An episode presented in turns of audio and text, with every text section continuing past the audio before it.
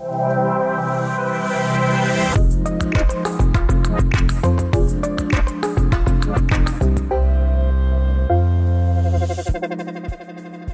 Velkommen til dagens nyheder, program, hvor vi tager dig med gennem nogle af dagens vigtigste historier, så du er lidt bedre klædt på til i dag.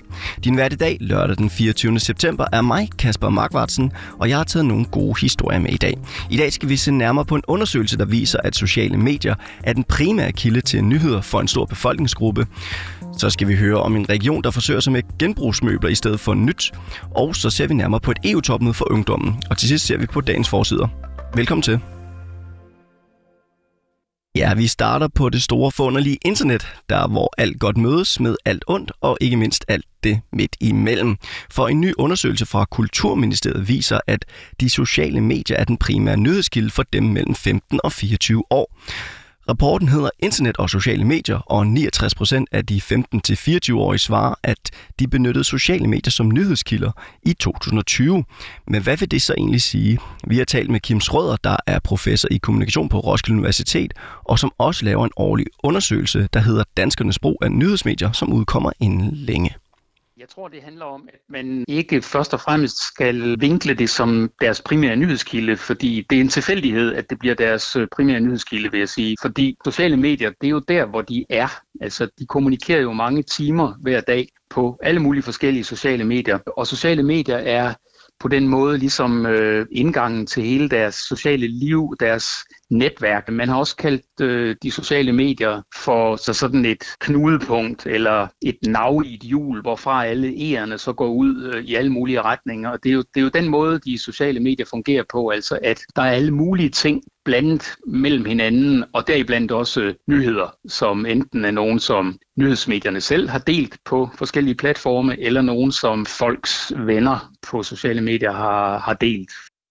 Ja, og så er det vigtigt at tænke sociale medier som mere og andet end bare Facebook. Blandt andet skal influencer også tænkes ind som personer, der leverer nyheder om ting, kultur og andre ting. Og selvom det jo sådan er, at man selv vælger, hvad man ser i sit feed, så er, der ikke nødvend- så er det ikke nødvendigvis en dårlig ting at have sociale medier, som derfra ens nyhedsverden går ud fra. Det fortæller Kim Schrøder altså. Man har talt om, at øh, der kan ved sociale medier være en fare for, at man opholder sig i såkaldte ekokammer, altså at man øh, mere er sammen med nogle ligesindede, så det bliver lidt ensidigt, det man kommer i kontakt med. Men, mm, og, og det gælder også for nogen. Altså der, der, der findes jo selvfølgelig de her ekokammer, hvor man bliver bekræftet i, hvad man i forvejen tænker. Men øh, større internationale undersøgelser af øh, virkningen af at bruge sociale medier til nyheder har faktisk fundet ud af, at i det store billede, der viser det sig, at man faktisk får et bredere spektrum af nyheder, end dem, der ikke bruger sociale medier til nyheder. Man kommer simpelthen i kontakt med, med flere forskellige øh, nyheder og flere forskellige historier via sociale medier, end hvis man ikke bruger sociale medier. Og Kim Schrøder, han tilføjer også, at de her tal, han har til sin kommende undersøgelse, Danskernes brug af nyhedsmedier, som den hedder, i det store hele stemmer overens med Kulturministeriets tal.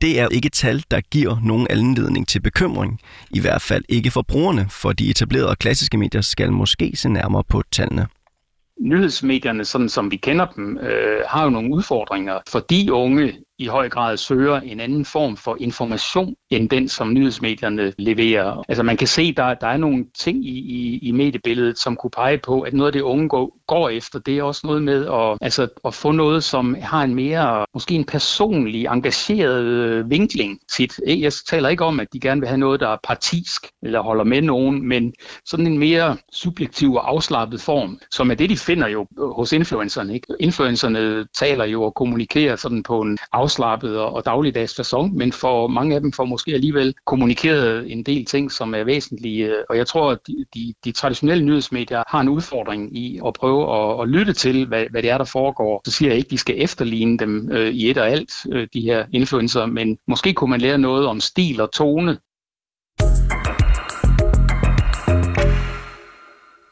genbrugsmøbler på kontoret? Ja, hvorfor ikke, siger de blandt andet hos Region Syddanmark. De bliver den første offentlige arbejdsplads i Danmark, som fremover vil have genbrugsmøbler som førstevalg, når der skal købes nye møbler til kontorerne i regionshuset i Vejle. Men er det en god idé, at der rykker noget på det grønne regnskab, eller er det bare for at se godt ud i pressen? Og kommer det til at gøre en forskel? Det er min kollega Mathias Stamgaard Holst talt med Rikke Drejer fra Miljømærkningen Danmark om. Der er ikke nogen tvivl om, at det er den vej, vi skal gå. Den væsentligste miljøbelastning, vi har i Danmark, den kommer fra vores indkøb af produkter og serviceydelser. Derfor gør det en kæmpe forskel, når Region Syddanmark laver sådan en indsats og først og fremmest undgår indkøb og derefter køber genbrugte møbler. Og når en kommune går ud og stiller krav, eller en region for den sags skyld, går ud og stiller krav i markedet og melder ud om en klar politik, så øh, er vores erfaring også, at det er med til at skubbe markedet i en grønnere retning. Og det sagde Rikke Drejer, der er chefkonsulent i Miljømærkning Danmark. Men hvorfor laver Region Syddanmark det her tiltag? Er det for klimaet, eller er det for de billige point? Det spurgte jeg hende om. Det er min opfattelse, at det her det er noget, man gør som et første skridt på en lang rejse. Det er sådan, at regeringen er udkommet med en strategi for grønne offentlige indkøb, fordi man fra regeringens side har fået øje for, at de 380 milliarder kroner, som bliver brugt hvert år i det offentlige indkøb, jamen det kan være med til at gøre en betydelig forskel i hele den grønne omstilling.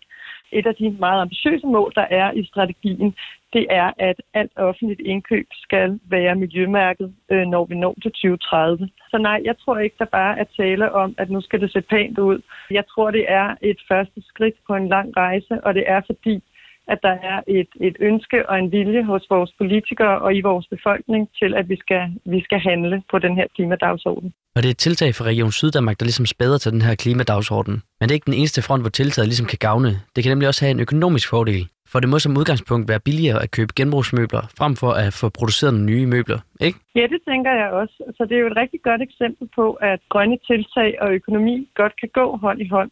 Når øh, vi har spurgt de offentlige indkøbere, hvad de ser som de væsentligste barriere mod grønne indkøb, så er svaret sådan, netop sådan noget som prisen for de grønne varer. Og det her er vel så et rigtig godt eksempel på, at tingene kan faktisk godt gå hånd i hånd. Nu løber den her, den her, det her tiltag, det er sådan en prøveperiode, der løber til 2022. Hvad tror du, der kommer til at ske efterfølgende? Så tror jeg, at tiltaget vil sprede sig til andre områder. End nu er, er man startet med møb, men jeg er helt sikker på, at det er noget, man vil overføre til, til andre områder og se på, hvordan man i det hele taget kan gå væk fra at bruge produkter, øh, ja, engangsprodukter eller produkter, man kun har en kort, der har en kort levetid, og så til at se på, hvordan kan vi sikre produkter en lang holdbarhed, hvordan kan vi genbruge, og hvordan kan vi bruge mere miljørigtige produkter, som eksempelvis produkter, der er mærket med Svanemærket og EU-blomsten. Ja, og Region Syddanmark har altså indgået en samarbejdsaftale med Holmris B8, der skal løbe frem til juni 2022, hvor de erfaringer, de har gjort sig, så skal evalueres. Håbet er, at ordningen gøres permanent og på sigt kan udbredes til regionens sygehuse. Og som den sidste historie, så skal vi smutte til København. For i dag lørdag er over 100 unge samlet på Christiansborg til Ungdommens EU-topmøde, hvor temaet er rettigheder. De unge er mellem 15 og 25 år og skal lave et stort rollespil, hvor de skal spille statsledere, ministre og EU-journalister fra forskellige lande. Som en del af det her rollespil skal de unge forsøge at forhandle sig frem til løsninger på politiske udfordringer inden for menneskerettigheder. Arrangementet er et samarbejde mellem Europaparlamentet og Forum for International Cooperation. Vi spurgte en af personerne bag eventet, Sabine Christensen hedder hun, der er projekt- og ungdomskonsulent hos FIC, om hvorfor et EU-topmøde for de unge er en god idé. EU er jo en kompleks størrelse, og måske heller ikke øh, den, mest, den der får mest opmærksomhed øh, i Danmark. Så vi synes jo, det er super vigtigt, at de unge mennesker får lov til at lære at høre om EU, for EU påvirker jo vores hverdag utrolig meget. Og det der med at øh, lære om det gennem spil eller leg, er bare nogle gange lidt nemmere end at få et foredrag, hvor der er nogen, der prøver på at forklare, hvad EU egentlig er. Og eftersom vi alle sammen er EU-borgere, og vi også alle sammen skal stemme til Europaparlamentsvalget, så er det jo vigtigt at have en smule forståelse for, hvad EU egentlig er, og hvad det betyder, og hvad det også gør for os, og hvad det giver os af muligheder. Men hvad betyder det, at de unge skal prøve at løse politiske problematikker? Det spurgte vi hende også om når de kommer her og får en rolle som de forskellige statsledere eller de forskellige fagminister fra de 27 EU-lande og prøver at skal finde fælles løsninger, så får de jo også en øh, fornemmelse af, hvordan det egentlig er, og Danmark er med i beslutningsprocesserne. En, der har glædet sig til arrangementet, det er den 16-årige gymnasieelev Karl Anton Christensen. Han var også med sidste gang sammen med Frederikshavn Ungdomsskole. Jeg, jeg glæder mig egentlig bare til at komme ind på Christiansborg og så ligesom få lov til at, sådan at diskutere med folk, fordi det, det synes jeg bare er rigtig sjovt. Også ligesom møde andre unge, der interesserer sig for det. Jeg var med sidste år. Der var det, der var det rigtig, rigtig sjovt. Det var også rigtig spændende, fordi vi øh, fik lov til at diskutere om nogle forskellige emner. Og det gode ved det, det er, at vi ligesom får et bedre indblik i, når vi øh, for eksempel skal begynde at vælge, og så vi kan lave nogle kvalificerede valg, når vi en dag kommer dertil. Ja, og så er det jo også bare rigtig fedt at lære noget om EU. Det her EU-topmøde for ungdom starter altså i dag lørdag og slutter i morgen søndag. Øh, og hvilke forventninger har Sabine Christensen så til det her topmøde? Så forventer jeg, at de får en, øh, en EU-viden, som de kan tage med videre og, og give videre til deres øh, omgangskreds, sådan at EU bliver lidt mere forståeligt og ikke øh, noget, der er meget, meget langt væk og nede i Bruxelles. Og så håber jeg også, at de får en, en bedre kulturel forståelse for, hvad det er for nogle lande, der er i EU, og hvordan fællesskabet er stykket sammen. Ja, så tror jeg lige, vi kan nå at få en enkelt forside historie med. Og det bliver altså Jyllandsposten, der skriver om et dansk medicinforsøg, der vækker international opsigt. For læger på Holbæk sygehus har fået lov til at teste, om det kolesterolsænkende medicin, kolistyramin, kan få det giftige fluorstof fos hurtigt ud af kroppen end normal. Derfor vil de forsøge sig med det på de personer fra Korsør, som har spist forgiftet kød fra kvæg fra den lokale græsserforening. Personerne vil blive inviteret til forsøget inden for få dage, og fordi der aldrig er lavet forsøg på mennesker med det middel og formål, så er verdens øjne rettet mod Danmark i de her dage. Og i alt er 60 af de 118 forgiftede borgere blevet godkendt til at deltage videnskabs æstetisk komité og Lægemiddelstyrelsen.